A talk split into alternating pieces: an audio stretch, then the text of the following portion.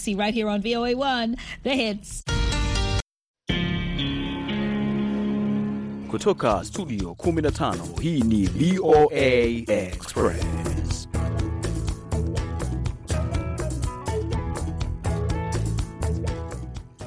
Ni siku nyingine tena ya ambayo tunakualika katika matangazo ya VOA Express ikiwa ni Jumanne ya tarehe saba mwezi wa tatu mwaka elfu mbili na ishirini na tatu.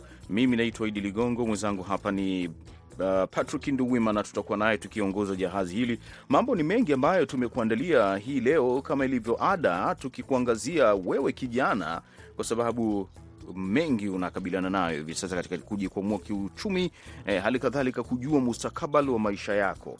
Kwa maana hiyo eh, tutakuwa tunaangalia mambo ya hapa na pale, namna gani ya kujitoa kwenye umaskini, ya kujipatia kipato eh, lakini kujitengenezea ajira vile vile, lakini hatu Uh, achi kukupatia wewe burudani ya muziki.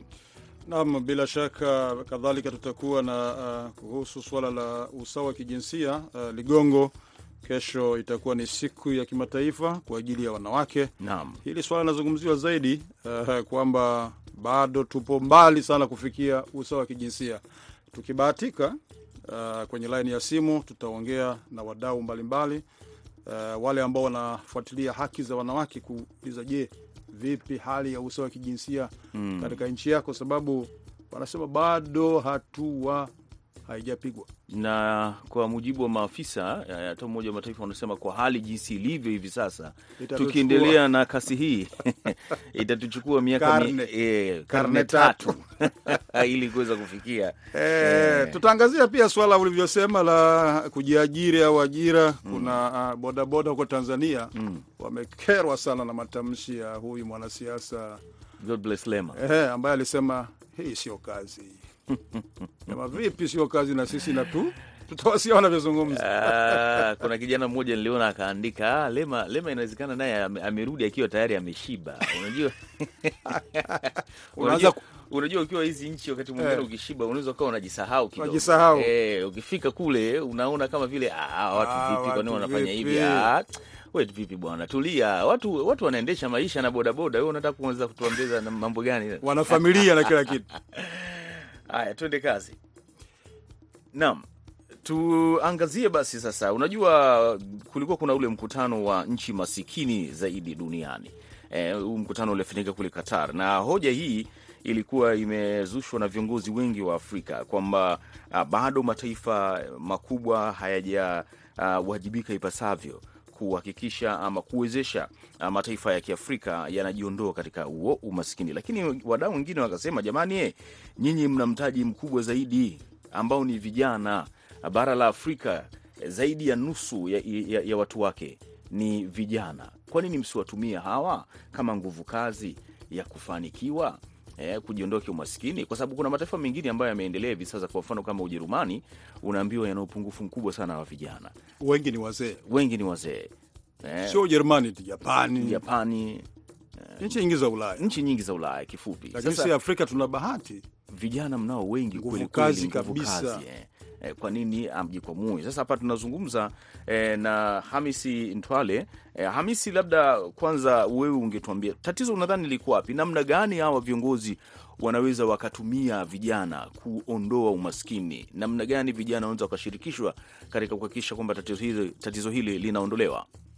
Tatizo kubwa serikali imeweka vijana nyuma sana, alitoa mikopo. Nikisema ingekuwa imetoa mikopo, vijana kidogo wamejikwamua katika umaskini, katika shughuli zao. Kiasi kikubwa vijana wako mitaani, wanazunguka tu, wakiamka wako mitaani, hawana ajira, hawana chanzo chochote kupatia kipato cha kila siku. Mona ajira hakuna, ingawaji wanajishughulisha, lakini nafika sehemu wachache sana wananufaika na na hizo ajira. Unakuta wengine bado ajira naona imefika sehemu sasa wamekata tamaa, maana kila siku wanaona kila kukicha hali ni ile ile, kazi hakuna. Kwa hiyo wanaamua wapatulie, waangalie upande wa pili, je, kama serikali itawafikiria kuwapatia mikopo au ni vipi? Ndio wanakuwa wanategemea kitu kama hicho.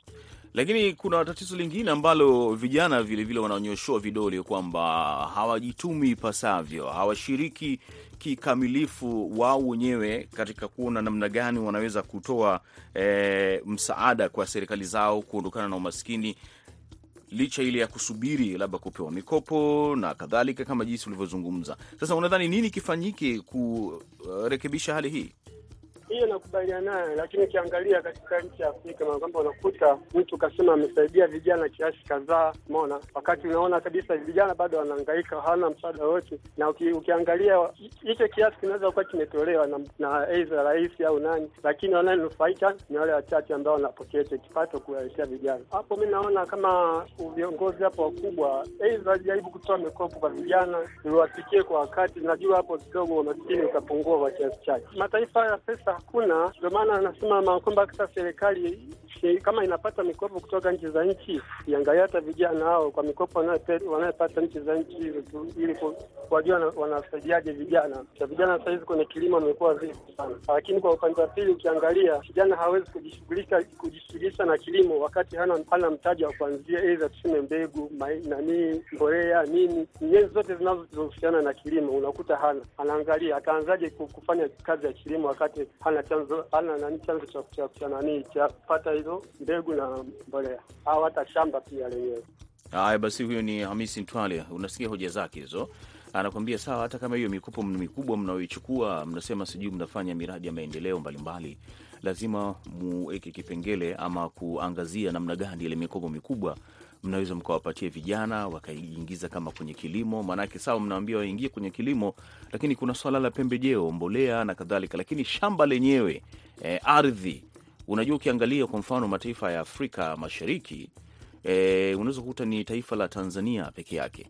E, labda na Uganda ndio lina ardhi ile ambayo vijana wanaweza wakaipata kirahisi rahisi, kwa sababu ukiangalia Burundi idadi ya watu na eneo hakuna ardhi, hakuna ardhi. Rwanda vilevile ina tatizo, ina watu wengi lakini wengi sana, lakini nchi yenyewe ndogo, ardhi haipo. Hapa linakuja ile swala la uzazi wa mpango mpaka wanapendekeza waseme jameni, punguzeni mm.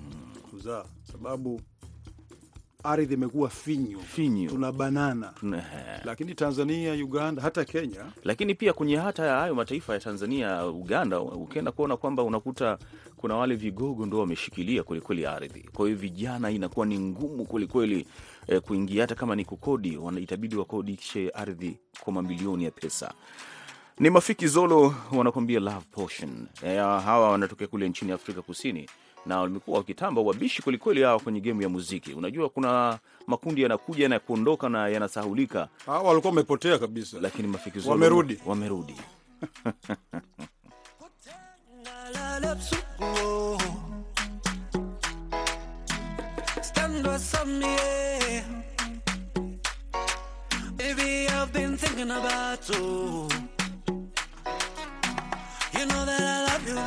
More, yeah, what you, baby.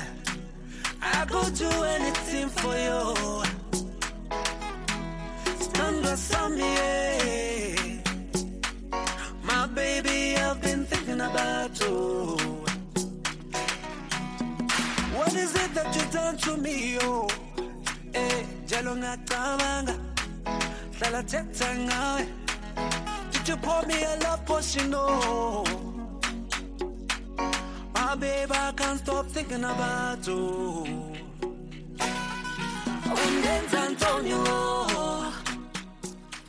Love Potion na Mafikizolo kutoka Afrika Kusini. Ah, basi kama tulivyozungumzia hapo wakati tunajiandaa kuadhimisha siku ya kimataifa wanawake, tunarejelea ile swala la usawa wa kijinsia na kwenye laini ya simu tunaye Flavia. Flavia, karibu, kama unanisikia kwenye laini ya simu. Asante. Flavia, labda kwa haraka haraka ujitambulishe na unahusika na masuala gani upande wa haki za wanawake?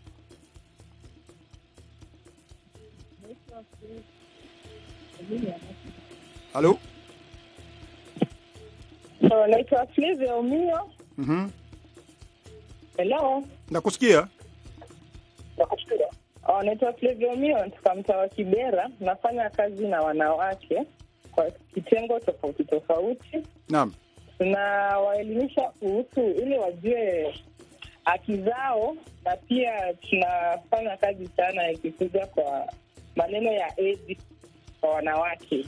Haya basi, Flavio, haraka haraka, upande wa hili suala la usawa wa kijinsia uh, wanasema katibu mkuu wa Umoja wa Mataifa mwenyewe amesema itatuchukua karibu miaka mia tatu kuweza kuheshimu au kuona kwamba usawa wa kijinsia tumefikia jambo hilo. Upande ulipo, unaona kwamba swala hili upo usawa wa kijinsia, na wapi unaona kuna mapungufu?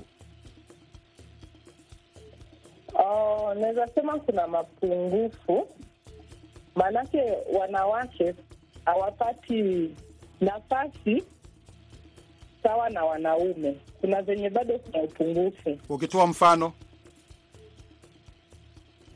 Kwa mfano, tukiangalia kama maybe kuna kama kuna kikao na wanawake wako ndani, utapata vikao mingi sana sana, hasa kwa maneno ya siasa ama maneno ya kutengeneza sheria. Utapata wanawake ni kidogo kwa hiyo kikao, na wanawake pia hawapewi hiyo nafasi ya kusema kile ambacho wanayo. Ni kama hapo chini ni wako hapo kwa kikao kuonekana kuna wanawake, lakini sauti yao Haisikiki. vile inafaa kusikika, eh, haisikiki. Kwa hiyo bado kuna hatua, bado kuna safari ndefu sana kuweza kufikia usawa wa kijinsia hapo Kenya.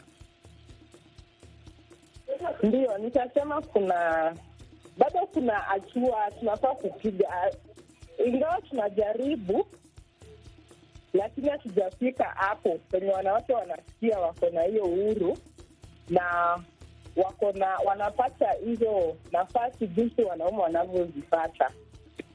Ni kushukuru sana Flavio kwa mchango wako. Asante. Jioni njema. Haya, mambo hayo, mambo hayo yanakwenda kwelikweli. Unasikia wanavyosema Bado kuna kibarua kigumu. shughuli ni pevu kwelikweli, lakini kimsingi ni kwamba mimi, mimi na wewe tunashiriki vipi, na wewe msikilizaji wetu, wewe unashiriki vipi katika kufanikisha hili, au tunazungumza tu hapa afu unasema ah, jamani ye, kamwe mwanamke ni mwanamke, mwanaume ni mwanaume? Hapana, huo ni mtazamo Mfumo dume, eh, huo ni mtazamo ambao na, na, na fikra ya, ya mfumo dume. Basi moja kwa moja tuelekee hivi sasa katika kusikiliza habari za dunia.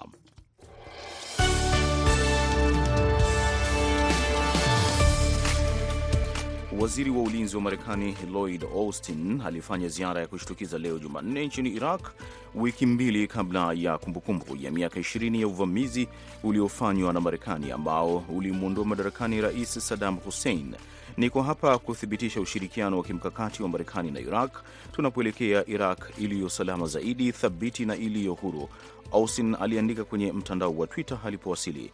Marekani ina takriban wanajeshi 2500 nchini Iraq wenye jukumu la kuwashauri na kuwasaidia wanajeshi wa Iraq katika mapambano dhidi ya wanamgambo wa Islamic State.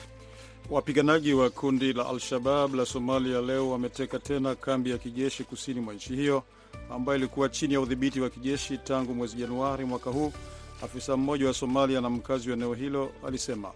Al-Shabab, uh, kundi shirika la Al-Qaida, limekuwa chini ya shinikizo kubwa kutoka kwa wanajeshi na wanamgambo wa shirika wa co ambao walianzisha mashambulizi makubwa mwaka jana, lakini kundi hilo limeonyesha mara kwa mara uwezo wake wa kufanya mashambulizi makubwa ya kulipiza kisasi.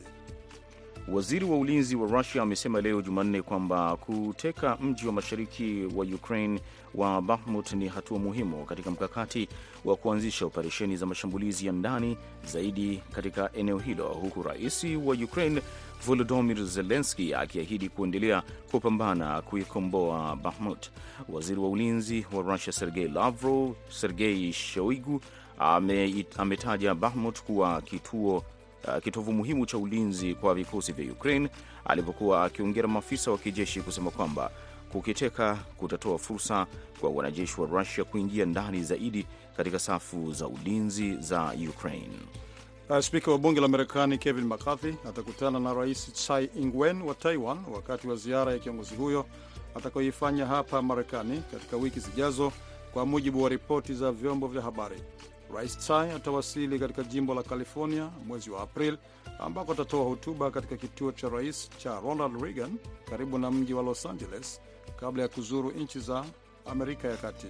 Ripoti hazikusema ikiwa Makati ambaye anawakilisha mmoja maeneo bunge ya California atakutana na Tsai katika mkataba katika maktaba ya Reagan.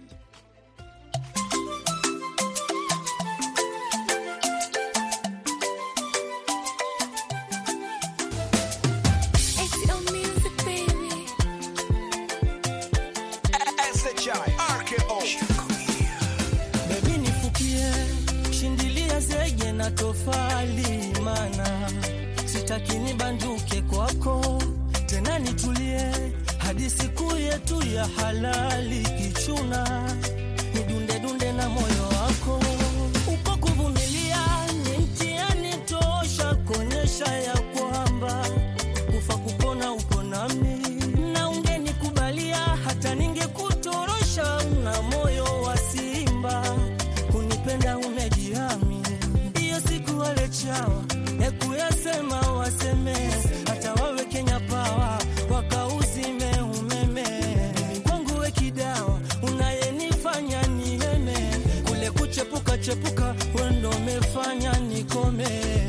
tutakula masekela sekela, niache ukapera ukapera, hanimuni kwa Mandela Mandela, tushereke. Watambue mashemela shemela, wakina kidemela demela, na wale wa kukera kukera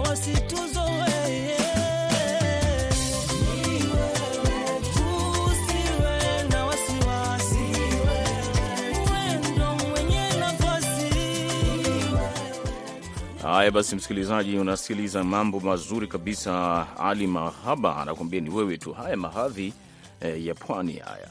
Unajua, ukisikiliza wimbo kama huo, kuna vitu lazima vio vinaendana, lazima huo unasikia harufu fulani ya udi hivi eh, Jina la, la, la msanii mwenyewe mm. uh, uh, Mahaba Ali Mahaba amezamilia kwenye mahaba, kwa hiyo anamtaka ni yeye tu. Mhm. Huyu ambaye hakumtaja ni nani, ah, anamjua mwenyewe. Anamjua mwenyewe. Basi uh, ni wakati kuingia kwenye kipengele cha barazani, na wakati tunaadhimisha wiki ya wanawake, hapo kesho ni siku ya kimataifa ya wanawake, tuliuliza je, ni jinsi gani uvumbuzi na teknolojia zinaweza kuleta usawa wa kijinsia, sababu hii ndio kauli mbiu ya siku hiyo ya kesho Machi 8 siku ya kimataifa kwa ajili ya wanawake. Naam. Kabla ya kuwapata wale ambao watatoa mchango wao, mchango wao kwenye uh, laini ya simu, tusome uh, mawili matatu. Mhm. Namwona huyu Jisadu Ndaga anasema yeye ni kutoka kule Tanzania, anasema kwa Mama Samia Suluhu Hassan Tanzania. Richard Kambale kama alivyo jamaa huwa eh, haji unajua Richard bwana ana, ana, anafanya mambo yake kama vile jina lake mwenyewe Richard Kambale. Unajua sifa kubwa ya Kambale, Ule samaki ule unaweza ukafikiri kama hayupo, kumbe yupo, ametulia tu hivi. Unaweza ukafikiri kama "Ah, kuna tope hapa, hamna kitu, kino kiingia, ukitua hivi yupo pale. Sasa hapa yeye anakwambia, anatokea kule Beni, anasema mimi sielewi usawa unaodaiwa, kwani sisi tumekomaa kijijini tukijua faida ya baba na ile ya mama. Na, naona huyu yuko kwenye ule ile mifumo dume yeah, ndo ile ile ambayo anaizungumzia katibu mkuu wa Umoja wa Umoja Mataifa. Mataifa mm. karne tatu. Kwenye laini ya simu yuko msikilizaji, tumkaribisha, ajitambulishe yuko wapi na atupe mchango wake. Yes, kwa majina ni Godfrey. Nani?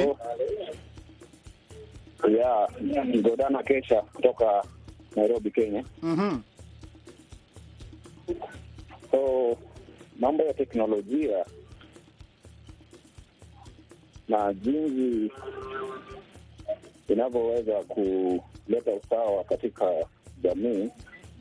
Halo, Zungumza, tunakusikia. kwamba utapata katika hali ya mfano, wacha tuchukulie sekta ya mawasiliano tunapoweza kuzungumza kupitia rununu, mimi nizungumze na mwenzangu pale azungumze, utapata kuna hali ya usawa kwa kiwango fulani, kwa kiasi fulani.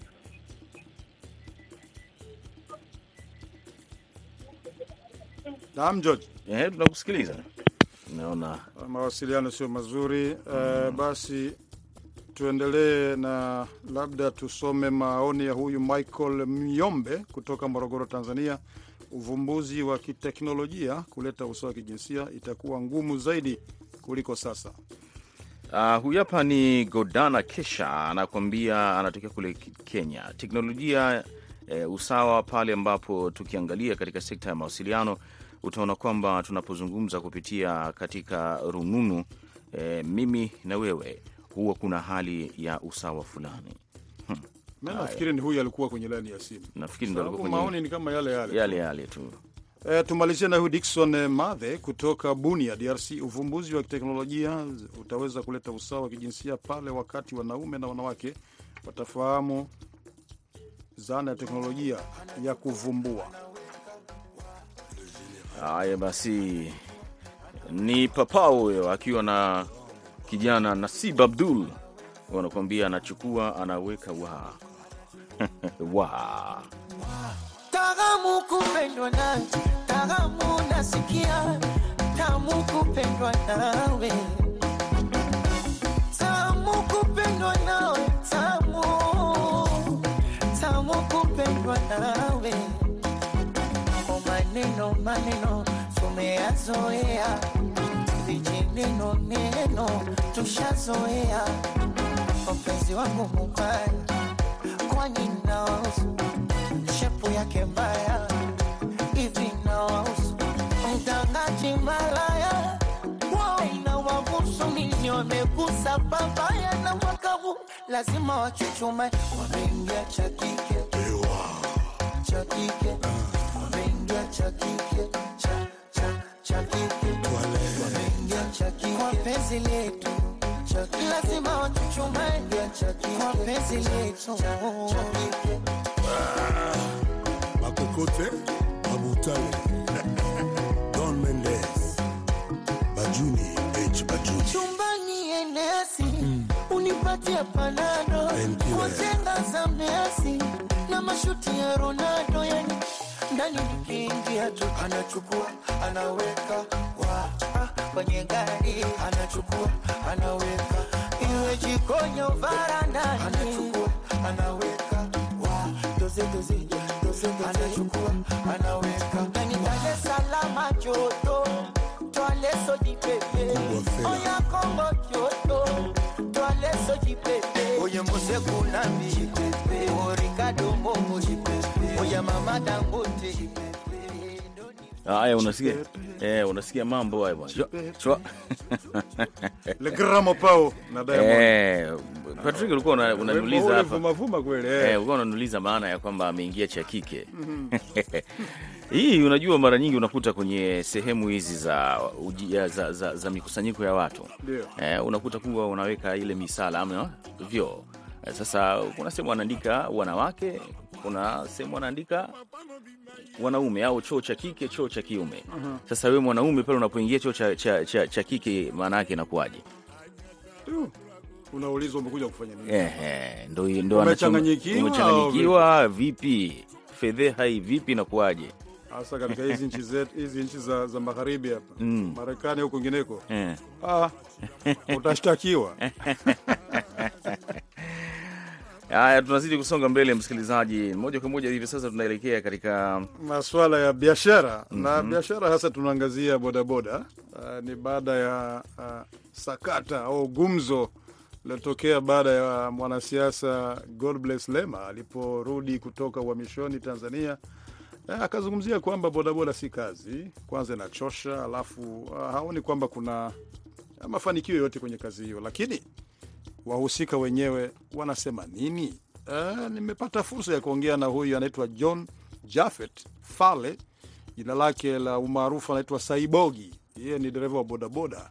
Hmm, Saibogi. Eh, ukisi- kama mtu ana jina hilo ujue mtu matata sana. Nilizungumza naye na alikuwa yuko kwenye shughuli kweli kweli, Mm. Kariakoo. Hmm. Tumsikia anavyozungumza. huyo anakosea. Bodaboda ni kazi kama kazi nyingine, kwa sababu bodaboda zinasababisha sisi tunatunza familia zetu, tunalipa kodi, tunapata hela za kula, na hatufanyi uwizi, hatufanyi ujambazi wote, na hatudhulumu, hatutapeli na hatufanyi uhuni. Sisi tunafanya bodaboda ni kama kazi kama kazi na tunaheshimu sana abiria wetu. Yamegusia amegusia zaidi suala la kwamba ni kazi ya tarishi, mnakutana mna, mna na ajali nyingi sana barabarani, wengine hata kupoteza maisha. sema bodaboda kama utaitumia vizuri na wewe mwenyewe utakuwa makini barabarani, huwezi kupata majanga ya namna hiyo. Hii majanga ambayo anasemea kwamba mtu amejifunza pikipiki leo hii, kesho anataka aingie barabarani afanye kazi, hiyo inakuwa ni ngumu, kwa sababu uzoefu wa barabarani anakuwa bado hana. Labda ukituelezea sababu, unasema bodaboda ametoa ajira kwa vijana wengi hapo Tanzania. Ukituelezea upande wa mapato, unaweza kutuelezea labda unaweza kuwa unapata pesa ngapi kwa siku au kwa mwezi? Yaani kusema ukweli, kwa hapa sisi Dar es Salaam hii Tanzania, kwa waendeshaji wa bodaboda, ina maana kwamba umekosa sana sana elfu thelathini ishirini na tano thelathini arobaini ukosi hela kama hizo. Kwa, kwa, kwa, hi, kwa hiyo bodaboda una, ni, ni, ni kama uh, eh, sekta moja ambayo inawasaidia wale vijana ambao wakupata ajira upande wa serikali au kwenye makampuni ya watu Yaani binafsi. boda, yani, kwanza kwanza, mimi naweza nikasema kwamba namshukuru Mheshimiwa Kikwete aliyeruhusu bodaboda kuingia Tanzania. Na maana kama bodaboda zisingeingia Tanzania, basi sisi wa Tanzania tusiokuwa na elimu na tusiokuwa na ajira tungekuwa na maisha magumu sana. Na, na vipi changamoto ambazo mnakutana nazo katika kazi yenu ya kila siku? Changamoto zipo, kama ukitembea maeneo ya usiku, maeneo hatarishi, utakabwa, utanyang'anywa pikipiki, lakini kama ukitembea maeneo ambayo ni salama, na wewe utakuwa salama. Lakini kuna bodaboda wengine wanatumia kwamba hawaheshimu sheria, sheria za barabarani au nakuta uh, mwenendo wao sio mzuri. Sijui hapo unasema nini? Hicho unachosema ni kweli. Kuna baadhi ya bodaboda wengi wa, wa, ni vijana ambao wao pikipiki wanaiendeshea ni starehe, sio kama kazi tunavyofanya kama sisi. Sasa yule hawezi akawa makini barabarani. Kwanza bangi zinakuwa nyingi siku hizi, kuna pombe hizi za wanaita sijui dompo sijui dombo sijui dampo hizi, wengi vijana wengi sasa hivi wanakunywa hizo pombe. Sasa huwezi kukuta kwamba yupo barabarani akawa yupo salama au akawa yuko vizuri.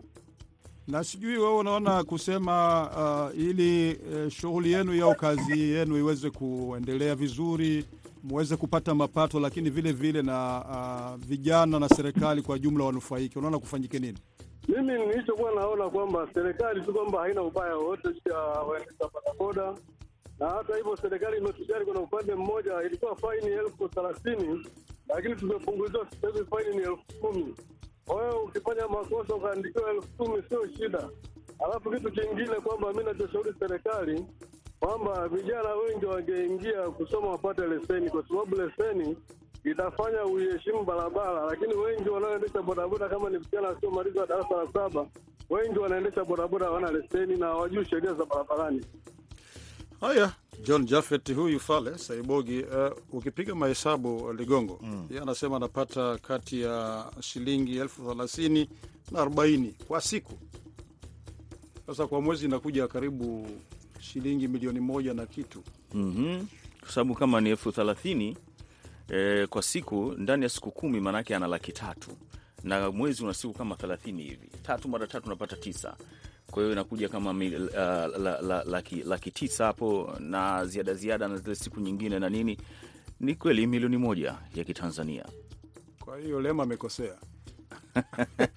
ni mfano wa huyu kijana uh, anaitwa mm, Lamek Mm. Kele Alimak Mm. kutoka wilaya ya Ilemela Mm. alizungumza na Mwananchi, anasema mwanzoni Mm. alikuwa akilipwa shilingi elfu mbili kwa siku Mm. kutokana na kazi ya kuuza duka la, vibo, la vibo, Vipodozi. vipodozi, Yeah. lakini sasa leo anafanya hii kazi ya bodaboda, lakini ile ya inaitwa hii tukutuku Mm. sasa Bajaji leo, bajaji Mm. leo anapata shilingi elfu thelathini kwa siku.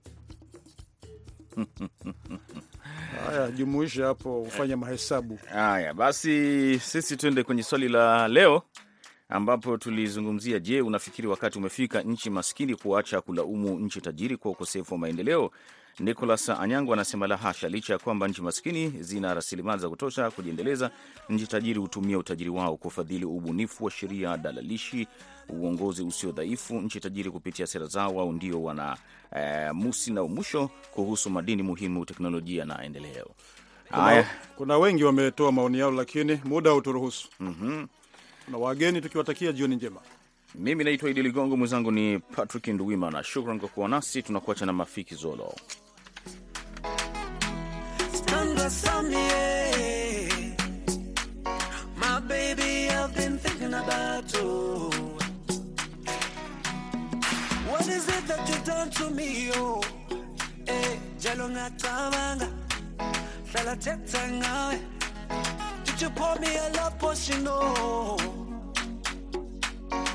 Babe, I can't stop thinking about you.